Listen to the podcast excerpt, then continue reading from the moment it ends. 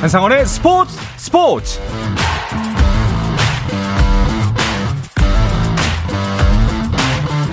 스포츠가 있는 저녁 어떠신가요? 아나운서 한상원입니다. 오늘 하루 이슈들을 살펴보는 스포츠 타임라인으로 출발합니다.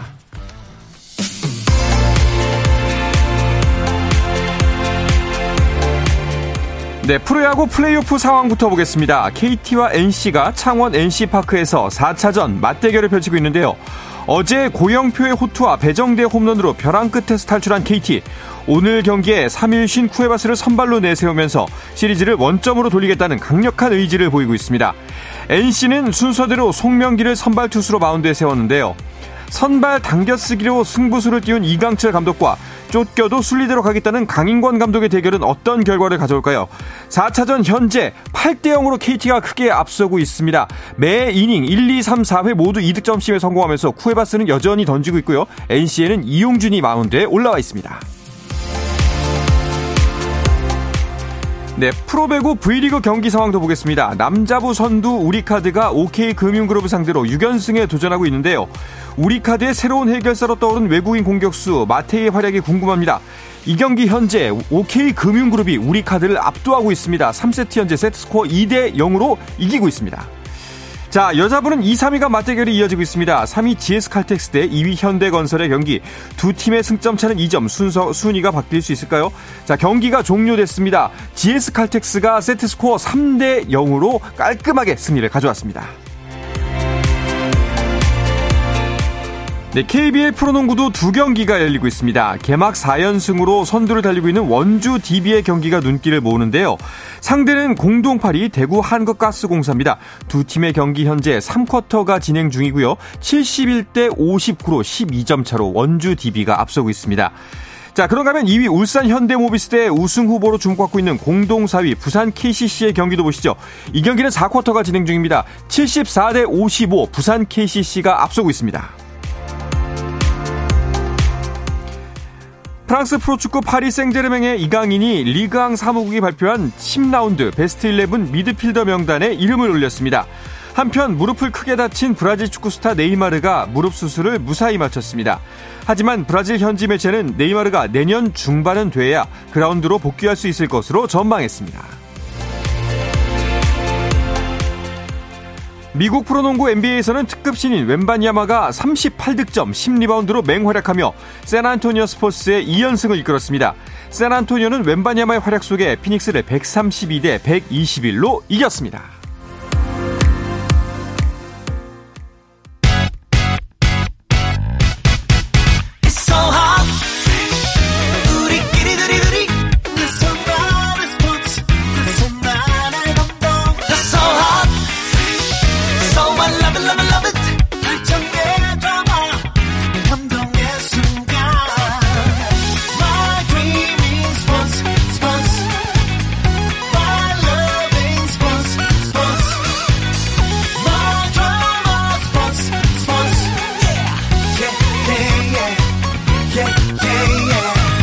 스포츠 스포츠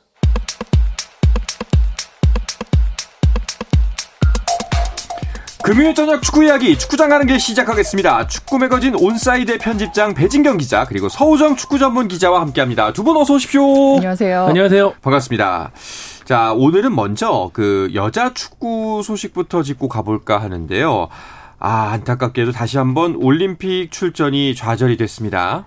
네, 한국 여자 축구가 어 2024 파리올림픽 아시아 지역 2차 예선 조별리그 비조 경기에서 1승 2무 무패라는 전적을 남겼는데요. 그럼에도 불구하고 이제 올림픽 본선행에 실패를 했습니다. 음. 사실 2차 예선에서 원하는 성적을 거뒀어도 바로 본선행이 확정되는 건 아니고 이제 최종 예선이라는 관문이 남아 있었는데 그 전에 이제 그 최종 예선으로 가는 관문을 지금 통과를 하지 못한 상황에서 네. 결과적으로는 어 올림픽 본선행이 좀 좌절이 된 상황이고요. 어 이번에 2차 예선에서 우리가 조별리그에서 만난 상대 나라들이 중국, 북한, 태국이었거든요.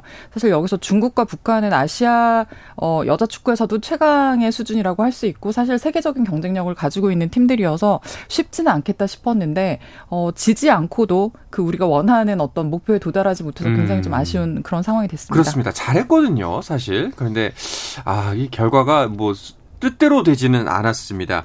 뭐 여자 축구 같은 경우에는 올림픽 출전 자체가 월드컵보다도 어렵다고 이제들 하기 때문에 뭐 쉽지는 않을 것이다라고 예상을 했습니다만 특히나 그 지금 이제 여자 축구 대표팀이 황금 세대가 저물어가는 시점이어서 이번 시대가 좀 많이 아쉽게 느껴져요. 네, 말씀하신 대로 월드컵 같은 경우에 4.5장, 그런데 올림픽은 2장입니다. 음. 관문의 넓이 차이가 올림픽이 훨씬 더 어렵기 때문에 선수들 스스로도 월드컵 가는 것보다 어려운 길이다라는 얘기를 했고 실제로 우리가 월드컵은 세 차례 나가지만 올림픽은 아직 한 번도 나가질 못하는 게 여자 축구의 상황이었었거든요. 네. 그리고 결국은 또 황금 세대가 지금 어, 최전성기에 있던 시기가 최근 4년이었었는데 이 시기에 그토록 원했던 올림픽 출전을 하지 못했다는 게 음. 뭐 지소연, 조소연 이 필두로 하고 있는 이번 황금 세대들의 좀 아쉬움으로 많이 남을 것 같고요. 그 이후에도 뭐 장슬기, 이금민 이런 세대들은 다음 뭐 배턴을 이어가면서 계속 대표팀 활약하겠지만은 뭐 그렇습 모르겠습니다. 지소연 조소연 선수가 지금 월드컵, 올림픽 두 차례의 좌절에 대해서 이제 대표팀에서의 앞으로의 선수 생활에 대해 어떻게 생각할지는 좀 더 이제 두 선수의 입장을 지켜봐야 되겠죠. 네. 자 그리고 뭐 콜린 벨 체제도 결과적으로는 실패했다고 봐야겠죠. 어 저는 사실 이 체, 체제 자체가 모두 실패했다고 보기에는 약간 무리가 음. 있다고 생각을 하고요. 그 콜린 벨 감독이 2019년에 한국 여자 축구 사상 첫 그 외국인 감독으로 부임을 했는데 그 이후에 이제 뭐 고강도 압박이라든지 기동력을 기반으로 한 축구로 이제 우리 축, 여자 축구의 색깔이 좀 바뀐 부분도 있고 또 지난해 인도에서 열린 여자 아시안컵에서는 준우승이라는 성과까지 냈었거든요.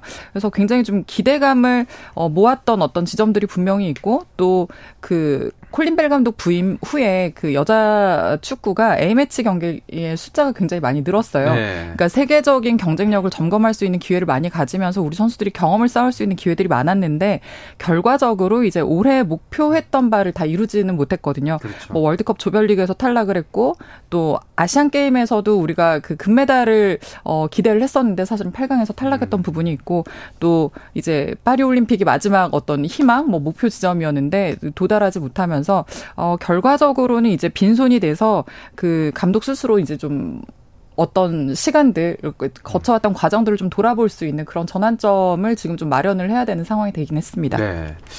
자, 뭐 콜린 벨호의 좀 부족한 지점, 아쉬웠던 지점은 어디에 있었다고 볼 수 있을까요? 그러니까 실패를 분석하는 데 있어서 뭐 결국은 총체적으로는 그 분석으로 가야 되는 것 같아요. 콜린 벨 감독의 지도 역량 부분도 물론 언급이 돼야 됩니다. 특히 지난 호주 월드컵 기간 동안에 이제 콜린 벨 감독이 했던 발언들 어떻게 보면 본인의 어떤 책임을 회피하는 듯한 예, 그런 발언들을 했지만은 또 한편으로는 그 벨 감독이 지난 4년 동안 얘기한 부분 중에서 어, 틀린 부분은 아닌 게 한국 여자 축구가 한 번은 껍질을 깨고 나와야 되거든요. 아, 벨 감독이 항상 강조했던 고강도 축구. 지금 전 세계 여자 축구를 보면은 점점 더 physical적인 수준, 운동 음. 능력적인 수준 부분에서 남자 축구에 다가가기 위한 노력들을 많이 하는데 한국 여자 축구는 여전히 좀 조직력, 그리고 어떤 전술적인 극복 이런 것들로 이제 승리를 가져가려고 했던 부분들이 결국 그 벽에 막혔습니다. 반면에 일본 같은 경우에는 그 부분을 조금씩 극복해 나가면서 결국 지난 월드컵에서 이제 획기적인 성과를 거뒀죠. 어, 어떻게 보면 벨 감독이 하고자 했던 부분도 방향성도 조금 아쉬웠기도 했고 그 부분을 지탱하지 못했던 한국 여자 축구의 현 주소도 조금은 이제 지적을 해야 될 것 같습니다. 네. 자, 어쨌거나 저쨌거나 이제 평가 결과가 나왔습니다. 성적표를 받아들었고요. 앞으로 이제 어떻게 될까요? 어, 감독의 어떤 상황, 네. 신경을 어, 예, 궁금해 하시는 거라면 사실 저도 잘은 모르겠습니다. 다만 이제 감독이 그 여자 월드컵 결과에 상관없이 2024년 12월까지 이제 연장 계약을 했던 상태인데 감독 외에도 연령별 대표팀 어드바이저 역할을 겸하는 그런 직책은 있거든요. 그래서 이제 당장은 어쨌든 뭐 그 연령별 여자 대표팀의 운영이나 경기력에 관해서 조언을 할 수 있는 그 책무까지는 있고요. 다만 이제 2024년 2014년 12월까지 재계약을 했을 당시에는 그 사이에 이제 콜린벨 감독이 감독으로서 할 수 있는 그러니까 참가할 수 있는 이벤트가 항저우 아시안 게임과 2024년 파리 올림픽이라는 그 두 대회가 있었는데 사실 이제 아시안 게임은 중도 탈락을 했고 네. 중도에서 이제 좌절이 됐고 파리 올림픽도 가지 못하는 상황이 돼서 사실상 이제 1년여의 공백 감독으로서는 공백이 생기는 상황이거든요. 음. 이 시간을 과연 감독으로서 계속 유지를 할 수 있을지 어 이제 아마도 감독 스스로가 본인을 평 평가하는 시간이 있을 것 같고 뭐 협회에서도 한 번쯤 점검을 해야 되는 시기가 아닌가 이런 생각이 듭니다. 네. 자, 아까 제가 이제 그 황금 세대가 저물어 가는 과정에 있는 여자 축구라고 했는데 뭐 다음 세대에 대한 준비는 잘 돼가고 있는지도 궁금해요. 네, 결국은 여자 축구가 저변이 넓고 어, 더 좋은 선수들이 많이 나와야 향후에 대한 발전, 뭐 어떤 감독이 이끌어가든 어, 그 부분을 기대를 할 수가 있는데 사실은 지금 그 저변이 약하다는 게 여자 축구가 갖고 있는 가장 큰 걱정인 것 같습니다. 당장은 뭐 이금민, 장슬기, 이영주 이런 선수들이 계속 또 이끌어 가겠지만은 그 이후에 10년을 이끌어갈 세대가 준비가 돼 있느냐. 이번 대회에서 이제 태국전에서 헤트트릭을 달성한 KC 유진 페어 선수가 뭐 대표적인 차세대 선수로는 꼽힙니다만은 더 많은 좀 재능 있는 선수들이 필요하거든요. 음. 여자 축구에 조금 더 저변을 넓히기 위한 그리고 좋은 선수를 발굴하기 위한 노력들이 필요할 것 같습니다. 네. 이런 상황이다 보니까 또 20세 이하 그 여자 대표팀의 감독 선임 뉴스에도 더 눈길이 갑니다. 네, 다음 세대인 20세 이하 여자 대표팀 사령탑에 1989년생인 박윤정 감독이 선임이 됐습니다. 와. 지금 34세인데요. 역대 최연소 연령별 여자 대표팀 감독이 이제 된 상황이고요. 아, 이 박윤정 감독은 2019년부터 대한축구협회에서 전임 지도자로 활동을 하면서 17세 이하 여자 대표팀, 20세 이하 여자 대표팀 코치로 경험을 쌓았고 또 지난해 12월부터는 이제 콜린 벨 감독이 이끈 여자 A 대표팀 코치로 어, 지난 7월에 있었던 호주 뉴질랜드 여자 월드컵까지 참가를 했거든요. 그래서 앞으로도 이제 그 20세 이하 여자 대표팀 감독과 A 대표팀 코치를 이제 겸하는 그 활동을 계속 하게 될 텐데요. 음. 어, 다시 말해서 이제 20세 대표팀을 운영을 하면서 뭐 뭔가 이제 좀 유망주가 보인다. 아, 이 선수는 A 대표팀으로도 좀 키워볼 만하다라는 선수가 생기면 연계해서 이제 A 대표팀까지 추천도 할 수 있고 관리 운영을 할 수 있는 어떤 상황이 되었다고 생각이 됩니다. 그래서 이 박윤정 감독이 좀 이렇게 젊은 피이기도 하고 선수들과 좀 친밀한 어떤 관계를 맺고 더 자세히 관찰을 하면서 직접적으로 A 대표팀까지 연계되는 그 어떤 동량을 좀 만들 수 있는 그런 역할을 음. 해주지 않을까라는 생각이 듭니다. 그렇습니다. 기대가 꽤 되는 소식인 것 같아요. 자, 그런가 하면 남자 축구 대표팀 클린스만호는요, 11월 A매치 명단이 곧 발표가 되겠죠? 네, 이번 11월에는 클린스만호가 실전에 들어갑니다. 이제 월드컵 어, 북중미 월드 2차 예선을 시작을 해야 되는데요. 싱가포르 중국과 홈 그리고 원정에서 각각 대결을 펼치는데요. 여기에 참가하게 될 A매치 대표팀 소집 명단을 아마 다음 주 초 월요일에 발표할 것으로 음. 보이고요. 클린스만 감독은 이제 입국해서 내일이죠. 4일 포항에서 열리는 어, 포항 스텔러스와 전북 현대 FA급 결승전을 관전할 계획이라고 일단은 밝혀놓은 상황입니다. 네. 아 근데 요즘 유럽파가 정말 잘하잖아요. 예, 정말 이렇게 골고루 활약을 하는 것도 참 드문 일인 것 같은데 그러다 보니까 크리스판 감독은 좀 어, 뭐, 편하다? 노났다? 뭐, 이렇게 말할 수도 있을 것 같아요. 예. 네, 뭐, 사실, 저도 요즘에 뉴스를 접하거나 이제 경기 상황을 보면 약간 격세지감 이런 거 느끼는데요. 특히 뭐 EPL 득점 순위를 보면 2위에 손흥민, 5위에 황희찬, 그러니까요. 한국 선수 이름들이 막 있어요. 약간 좀 어, 이, 런 일이 있을 수 있나 이런 생각이 들고 뭐 황희찬, 조규성 같은 선수들 뭐 계속 시즌 초반이긴 하지만 거의 지금 career high의 기세를 지금 보이면서 골을 넣고 있는 중이고요. 이 선수들뿐만이 아니라 오랫동안 득점포가 좀 침묵했던 노리치 시티의 황의조 선수도 아, 지난달 28일 선덜랜드와의 리그 경기에서 잉글랜드 이적 후에 첫 득점을 했고 또 PSG의 이강인 그리고 지금 스코틀랜드 셀틱에서 활약하고 있는 오영규 선수와 벨기에에서 뛰고 있는 홍현석 선수까지 지금 계속해서 어. 골 소식들을 전해주고 있는데 사실 뭐 여기에 지금 전문적으로 득점에 집중할 수 있는 선수들도 있지만 골 넣는 게 본업이 아닌 선수들도 있거든요. 네네. 네. 그러니까 사실은 클린스만 감독 입장에서는 아 여기서도 터지고 저기서도 터지니까 아 누구를 쓰지? 누구를 써도 다 되네. 약간 지금 이런 분위기가 아닌가 이런 생각이 듭니다. 그렇죠. 축구 기자들은 점점 더 바빠질 것 같은데 그런데 한 가지 이제 좀 걱정되는 부분이 있다면 유럽파들이 이렇게 잘 나가면은 새로운 얼굴의 발탁 쉽지가 않아지는 것도 마찬가지잖아요. 사실은 이제 10월 소집 명단을 보면서 그런 얘기가 나왔습니다. 11월은 어쨌든 레벨의 차이는 있지만은 실전이기 때문에 거기에서 실험적인 어떤 선수 선발을 하지 않을 것이다. 음. 그렇다면은 10월에 새로운 얼굴이 뽑혀야 그 선수가 좀 테스트를 받고 이제 그 이후에 대표팀 선발에 갈 것이라고 봤는데 안 그랬잖아요. 사실 10월 소집 명단은 그 이전에 뽑혔던 선수들이 전부 다 뽑혔었거든요. 새로운 인물이 새로운 얼굴이 없었습니다. 그러니까 크리스만 감독이 여전히 국내에서 체류하는 시간은 짧게 가져가고 있어요. 사실 이번에도 어, FA컵 준결승전을 앞두고 들어오겠다고 했지만은 또 개인 사정을 이유로 사실 이게 10월에 A매치 성과가 잘 나왔기 때문에 어, 언론이나 팬들이 그냥 조용히 넘어가는 것 같은데 성과가 좋지 않았다면 또 지적받았을 거예요. 그렇죠. 예. 그렇게 또 일정을 변경하면서 지금 국내에서의 체류 일정을 짧게 잡고 어, 국내 선수들의 관찰은 차두리 코치에게 좀 많이 일임한 음. 상태고 어, 그러다 보니까 말씀해 주신 것처럼 뭐 국내 무대에서 경기에서 어, 발군의 기량을 보이는 새로운 선수들 발, 발탁, 특히 지난 항저우 아시안 게임에서 굉장히 좀 새 얼굴들이 많이 등장을 그렇죠. 해서 국내 팬들 기대를 하고 있는데 그 선수들의 좀 대표팀 입성이 쉽지가 않은 상황입니다. 네, 일단은 뭐 일단은 지켜보는 수밖에 없는 것 같고요. 그 아무리 대표팀 주축 선수들의 기세가 지금 뭐 굉장히 좋습니다만 그래도 어, 월드컵 2차 예선 방심은 금물이죠. 그렇습니다. 특히 우리가 월드컵 예선 아시아 예선에서 만날 수 있는 상대들이 사실은 한국을 굉장히 어, 견제하면서 나오는 경기가 많기 때문에 음. 뜻밖의 우리가 어렵게 경기를 풀어가는 경우가 많습니다. 어쨌든 이제는 실전에 돌입하기 때문에 정말 감, 클린스만 감독이나 또 모이는 선수들 모두 어, 좀 집중을 해서 경기를 해야 되는 때인데요. 어, 클린스만호는 16일 오후 8시 서울 월드컵 경기장에서 싱가포르와 북중미 월드컵 2차에선 첫 경기를 치르고요. 또 21일에는 오후 9시에 중국 원정을 떠나서요 중국과 이제 대결을 하게 됩니다. 네.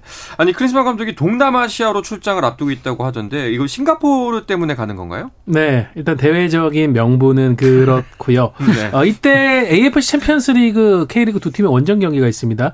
울산현대는 이제 말레이시아의 조호르 다룰 탁짐이랑 경기를 하고 전북현대는 라이언시티 세일러스와 경기를 하는데 이 말레이시아 조호르하고 싱가포르하고 이제 국경을 넘으면은 가까이 있는 아주 지근 거리에 있다 보니까 클린스만 감독이 이 두 경기를 체크를 하고 또 싱가포르의 대표 클럽인 라이언시티 경기를 보면서 싱가포르 축구의 상황, 주소, 전력 이런 것들을 좀 파악하겠다는 얘기를 했습니다. 네.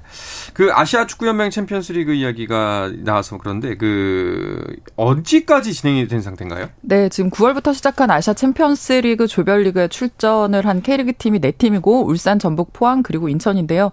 그 팀당 조별 리그 3경기씩을 치른 상태고 이중 포항이 J조에서 3전승으로 지금 1위를 달리는 중입니다. 네. F조의 전북, G조의 인천, I조의 울산은 각각 조 2위에 올라 있는 상태인데요. 일단 지금 조별리그 반환점을 도는 다음 경기부터 본격적으로 조별리그에서 승점 경쟁을 벌일 것으로 보입니다. 네, 알겠습니다. 자, 챔피언스리그에 출전 중인 포항과 전북은 FA컵 결승전도 앞두고 있어서 이 경기에도 큰 관심이 모아지고 있는데요. 이야기는 잠시 쉬었다가 와서 자세하게 나누도록 하겠습니다.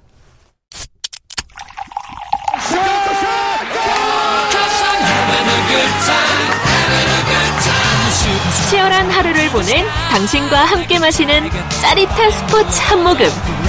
매일 저녁 8시 30분 한상원의 스포츠 스포츠. 금요일 저녁의 축구 이야기 축구장 가는 길 듣고 계십니다. 서호정 축구 전문 기자, 축구 매거진 온사이드 편집장 배진경 기자와 함께하고 있습니다. 자, FA컵 결승전이 내일 있습니다. 그런데 결승전 공교롭게도 이런 대진이 완성이 됐어요. 네, 이제 포항과 전북이 오제 올해 이제 국내 축구에 남은 마지막 대회죠. 음. 이미 리그 우승은 어, 울산이 조기 확정을 했기 때문에 네. FA컵을 놓고 이제 맞대결을 펼치는데 이것이 단판전입니다. 원래 이제 FA컵은 홈앤 어웨이 이제 왔다 갔다 하는 두 경기로 진행이 됐는데 올해는 좀 복잡한 사정으로 해서 단판으로 결, 결정이 됐고요. 10년 만에 두 팀이 결승에서 다시 만납니다. 오. 10년 전에 포항이 어, 전주 원정 이때는 단판전이었었어요. 어, 가서 이제 치열한 혈투 끝에 승부차기로 우승을 거뒀었는데 포항이 이해 이제 FA컵 우승을 하고 K리그 우승을 하면서 황소론 감독 체제에서 더블을 들어 올렸습니다. 네. 네, 포항으로서는 이게 또 마지막 FA컵 우승이었었기 때문에 10년 만에 전북을 만나가지고 경기를 펼치고 전북은 이제 지난해 FA컵 우승을 했거든요. 그래서 올해 FA컵 2연속 재패에 또 도전을 하게 됐습니다. 네. FA컵 우승을 한 팀에게는 아시아 축구연맹 챔피언스리그 출전권이 주어지죠. 네, 그래서 두 팀 모두 우승에 대한 열망이 굉장히 강합니다. 그 뭐 서우정 기 자가 언급을 했지만 K리그1에서 벌써 이제 울산현대가 우승을 확정을 하면서 에, 어, A, AFC 챔피언스리그 진출 한, 한 장은 지금 확보를 한 상황이고요. 국내에서 이제 팀들이 확보할 수 있는 타이틀은 FA컵만 남은 상황인데 FA컵에서 우승을 하면은 다음 시즌 챔피언스리그 직행 티켓을 좀 확보를 하게 됩니다. 네. 리그 2위의 포항은 그나마 이제 승점으로 따져봤을 때 아주 아주 약간의 여유가 있지만 4위 전북은 지금 불확실하거든요. 그러니까 음. FA컵에서 우승을 하지 못하면 리그에서 3위까지 들어야 되는데 전북은 지금 4위에서 3위로 올라가느냐 마느냐에 지금 약간 그런 상황이기 때문에 본선에 직행할 수 있는 FA컵 우승을 노리는 게 너무 당연한 상황이고요. 반면에 이제 포항은 리그 우승 싸움이 좌절된 상황에서 타이틀을 얻을 수 있는 모처럼의 이제 기회를 맞았고 또 올해가 포항으로서는 창단 50주년인 그런 해인데 안방에서 열리는 결승인 만큼 이 기회를 놓치지 않겠다 각오를 하고 있습니다. 네. 자, 그런데 올 시즌만 보면은 K리그 상대 전적에서는 포항이 앞서고 있습니다. 네, 오늘 기자회견이 있었는데 거기서 포항 김기동 감독이 올해 전북에게 한 번도 지지 않았다. 그 기세를 어. 밀고 이번에 승리하겠다고 했는데 어, K리그 4경기 4번 맞붙어서 3승 1무로 포항이 앞섭니다. 이렇게 보면은 포항이 굉장히 우세한 것으로 보이는데 근데 사실 승리한 경기들은 다 한 골차 박빙 승부였었거든요. 음. 그러니까 포항의 집중력이 굉장히 좋았었다는 어, 얘기를 볼 수가 있고 전북 같은 경우에는 그 단 페트레스코 감독 체제로 시즌 중반에 이제 교체가 됐는데 어, 조금 경기력이 안 좋은 시기가 있었습니다만은 항저우 아시안 게임을 차출됐던 선수들이 대거 돌아오면서 다시 최근에는 경기력을 회복을 한 상태입니다. 그리고 이제 주중에 열렸던 경기도 조금은 변수가 될 것 같은데 전북은 인천을 상대로 조금 여유 있는 3대1 승리를 거둔 반면에 포항은 제주 원정을 가서 연장전에서 승부를 가리지 못해 가지고 승부차기 혈투 끝에 네. 경기를 치르고 다시 이제 포항으로 돌아왔거든요.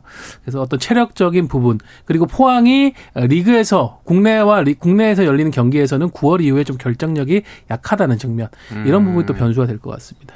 아, 참 이야기를 들어보면은 더 승부 예측기가 더 어려워지는 것 같아요. 각자 이제 장점과 단점, 현재 처한 상황이 다르니까요. 자, 여기에 포항 같은 경우에는 그 최근 주축 선수들이 부상을 많이 입었고요. 그리고 또 몰수패 논란 여파 등 악재가 맞물려 있어요. 네, 맞습니다. 뭐 안팎으로 좀 시끄러운 상황이었는데요.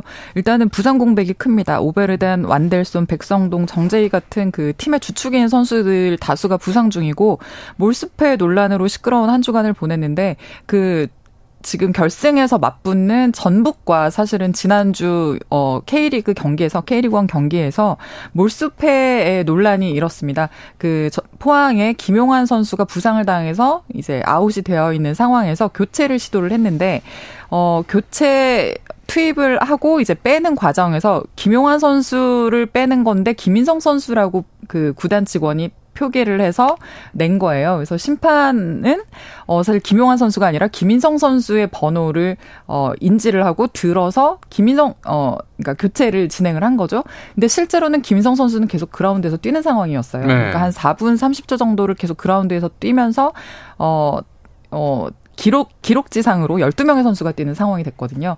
그래서 전북은 이 문제 때문에, 어, 부, 무자격 선수, 부정 선수가 출전을 했다라는 이유로, 어, 몰수패를 지금 프로연맹에 그 이의 제기를 해서 몰수패를 주장을 하고 있는 상황이고요. 어, 포항은, 어, 우리가 잘못 쓴 건 맞는데, 그 경기를 관장하는 심판진의 책임이 크다. 그래서 음. 이제 그 심판진의 책임을 지금 주장을 하고 있는 상황이거든요. 이런 부분 때문에 사실은 좀 포항이 안팎으로 시끄러운 상황이고 내일 경기가 사실은 그래서 두 팀 모두 어 지질 질수 없는 약간 기싸움이라든지 경기 이 장외에서의 어떤 그 논란 때문에라도 더더욱 좀 승리를 해야 되는 그런 상황이 됐습니다. 이게 어떻게 보면은 그냥 해프닝 으로 볼 수도 있는 문제인 것 같기도 한데, 근데 사실 이 승부가 굉장히 좀 지금 치열한 상황이기 때문에, 그리고 한, 승점 한 점 한 점이 소중한 이 시기여서 더욱더 좀 논란이 되고 있는 것 같습니다.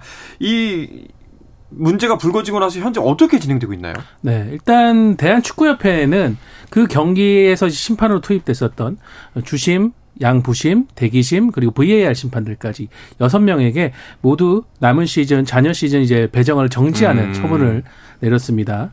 어, 그리고 이제 포항 같은 경우에는 배진경 기자 얘기해 주신 대로 이 우리가 물론 잘못 써낸 책임은 있지만은 전체적으로 그라운드 안에 11명의 필드 안에 11명의 선수 그리고 이제 밖에서 부상으로 인해서 치료를 받고 있던 김영환 선수까지 12명이 있었던 문제는 심판들의 착오로 인해서 벌어진 문제지 이제 잘못 교체 투입된 것까지만 우리의 책임일 뿐 귀책 사유가 우리에게 전부가 있는 것은 아니다라고 항변을 하고 있고 전북 같은 경우에는 그렇다 치더라도 포항의 잘못으로 인해서 벌어진 문제이기 때문에 이 문제는 포항이 무자격 선수에 대한 책임을 지고 어, 승점 3점 어, 삭 어, 박탈되는 네, 몰수패로 가야 된다 그런 얘기를 지금 하고 있는 것이죠. 음. 전북 같은 경우에는 이의 제기를 하고 지금 이제 프로축구 연맹에서 계속 검토를 하고 있습니다. 내부에서 의견이 굉장히 팽팽하기 때문에 지금 해외 사례, 국내의 사례 모든 것들을 다 동원해 가지고 보고 있는데 근데 공교롭게도 지금 내일 열리는 FA컵 대진이 두 팀 간의 맞대결이기 때문에 네. 이게 아직 결과가 나오지 않은 것에 대해서 일부에서는 너무 좀 정치적인 선택을 하기 위해서 어, 이 상황을 지켜보고 있는 게 아니냐라면서 음. 어, 프로축구 연맹을 비판하는 목소리도 있습니다. 아, 참 애매한 것 같습니다. 좀 어떻게 두 분 생각은 뭐 간단하게 어떠세요? 뭐 굉장히 논박이 많은 그런 네. 이슈이긴 한데 제 생각에는 결국에는 이게 뭐 어, 어느 쪽에 손을 들어주긴 그렇고 책임 소재를 어느 쪽에다 더 무게를 좀 둘 것이냐에 따라서 결과적으로 달라질 것 같은데요. 예. 네.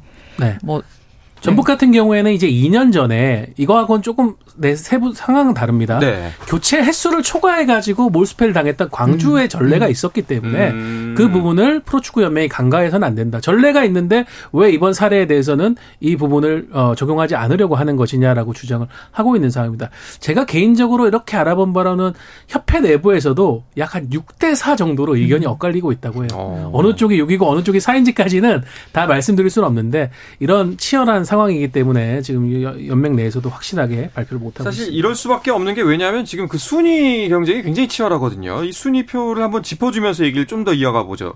네. 2위 포항이 승점 60점이고요. 3위 음. 광주가 승점 57점, 4위 전북이 승점 53점입니다. 그러니까 만약에 몰수패가 선언이 되면은 포항은 59점, 광주는 57점, 전북은 55점이 되는 상황이에요. 음. K리그 3경기를 남겨놓고 이렇게 되면은 2위 싸움이 오리무중으로 가게 그렇죠. 됩니다.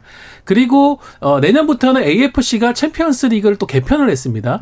이게 지금 전망되는 상황에 의하면 리그 1위, 2위와 FA컵 우승팀은 새롭게 창설되는 AFC 챔피언스 리그 엘리트라는 대회를 가게 되는데 네. 이 대회 상금이 기존 상금의 4배가 됩니다. 음. 그렇기 때문에 지금 리그 2위 경쟁이 굉장히 또 치열해진 상황 이에요. 전북 입장에서는 이 승점 2점을 절대 놓치지 않기 위해서 더 강력하게 이의 제기를 하고 있습니다. 아, 그렇군요.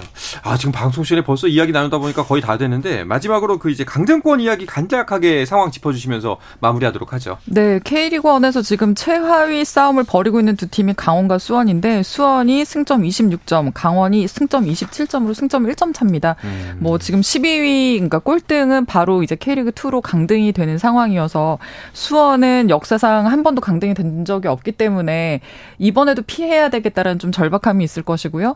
강원은 어쨌든 1점이라도 좀 앞서 있는 이 상황을 계속해서 유지를 해서 네. 바로 강등이 되는 direct 강등이 되는 상황만큼은 좀 피하고 싶어하는 그런 상황이어서 뭐 이 두 팀의 그 승점을 확보하기 위한 싸움은 계속해서 좀 이어질 것 같고요. 뭐 앞으로 계속해서 남은 경기 관전 포인트가 될 것 같습니다. 네, 그렇습니다. 자, K리그 경기는 이번 주말은 쉬어갑니다. 자, 이야기를 끝으로 금요일 저녁에 축구 이야기 축구장 가는 길을 마치도록 하겠습니다. 배진경 기자 그리고 서우정 기자 두 분 고맙습니다. 감사합니다. 감사합니다. 네, 주말 스포츠 스포츠는 9시 20분부터 함께 하실 수가 있습니다. 저는 월요일 저녁 8시 30분에 돌아오겠습니다. 한상원의 스포츠 스포츠!